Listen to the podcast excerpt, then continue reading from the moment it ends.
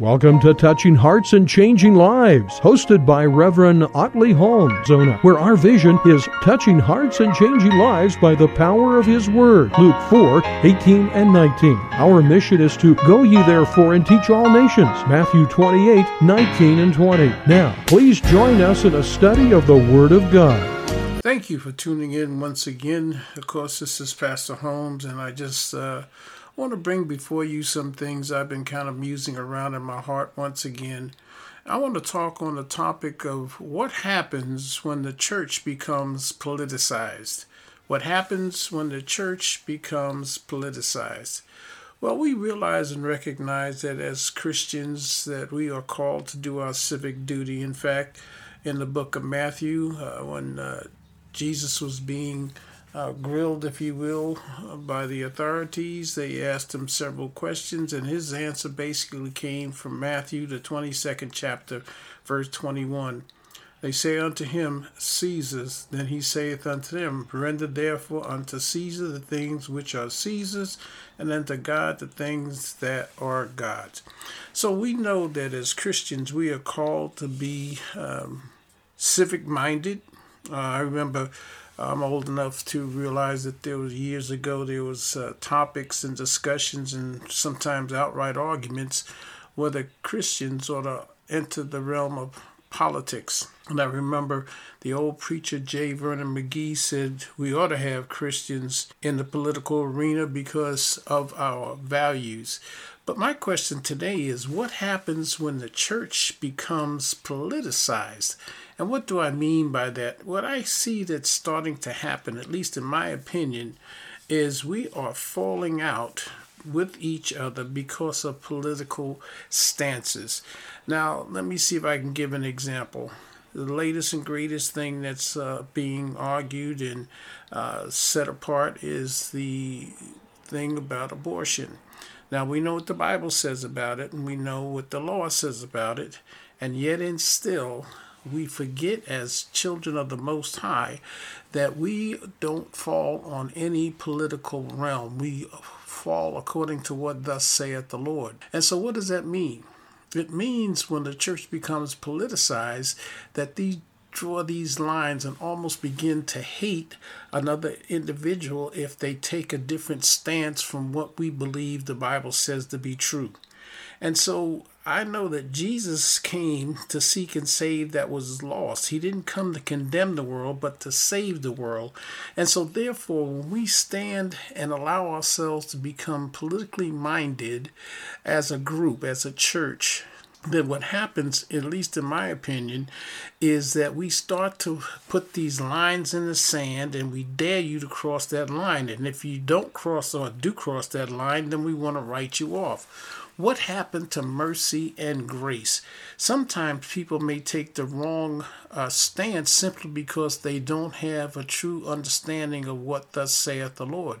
So, as Christians, I believe that we ought to go to our brother and sister and and and and speak to them in an act of love you know, the Bible says, Ye who are more spiritual, when you see your brother or sister in a fault, go to them. Not wreck their their integrity, not destroy their character, but go to them in love. And that's the problem I'm having with the church becoming politicized. It's lost its act of love. It's lost its act of mercy and grace. We need to understand that when we come together, even though there may be some differences and some stark differences, we still can't act unbecoming. We see major uh, religious leaders taking political stances and almost just devaluating anybody else that does not believe and are willing to overlook certain uh, aspects of an individual's character simply because they take a stance with they are uh, very familiar with and very feel very strong on. And so again, that's not taking a biblical stance, that's taking a political stance. And even though as individuals we are called to perform our civic duties, even as individuals we're called to stand up for what is right in society, But as a body, as the church, we cannot allow ourselves to become politicized because that means that if you don't believe the way I tell you to believe, then you can't belong. And that is not what thus saith the Lord.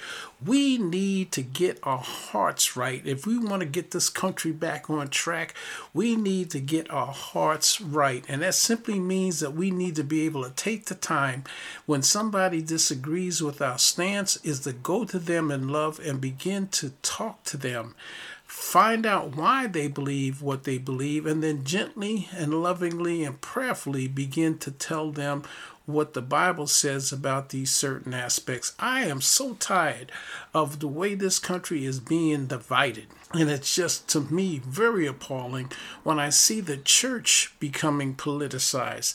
The church really shouldn't be that uh, uh, mandated to one side or the other as a group, it's an individual thing. You and I have to pay for our individual sins. We're not going to be judged collectively, but we'll be judged individually. And we need to understand this. We need to get a grip and a grasp on how we have allowed politics to take over the mandate of the church. The mission of the church is to go ye therefore. And as we go and as we teach and as we baptize in the name of the Father, Son, and the Holy Spirit, then we will have the hearts of people changed, but we cannot force them to change because this is simply the way we believe and it's my way or the highway.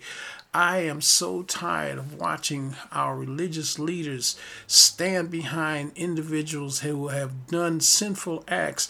Don't talk about the sinful acts, but only talk about the thing that they believe aligns with their beliefs. And that is wrong. That is politicizing the church, and the church should never become politicized. Yes, as individuals, we have a civic duty.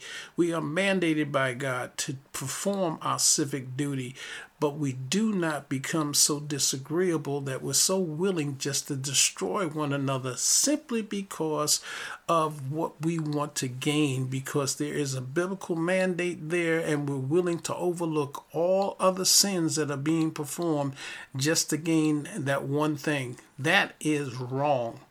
We need to be able to talk to those individuals and show them where the Bible says they are wrong. And most of all, if they don't know the Bible, then we need to introduce them to Christ. So, my brothers and sisters, look, please, please, please stop allowing the church to become politicized. We're ripping this fabric of this country apart. We need to learn how to sit down and talk to one another, how to be able to be civil towards one another, and perhaps we can gain those things which we think are lacking. So that's just my little two cents on this sub- subject. It came into my heart about the church becoming so politicized because I've seen the stances that people are taking that they are just becoming un Christian like, ungodly, simply because they want to write somebody off because they don't believe the way they think they ought to believe. Well, the Bible never told us to force anybody to believe the way we believe. The Bible says to give love, mercy, and grace to all we come in contact with, and perhaps, just perhaps, if they receive Christ as Savior, then we will find out how their hearts can be changed. Well, that'll, that'll do it for this topic, and I'm just going to leave this alone unless the Lord puts it back on my heart. But the church should never become politicized. May the Lord bless you and keep you.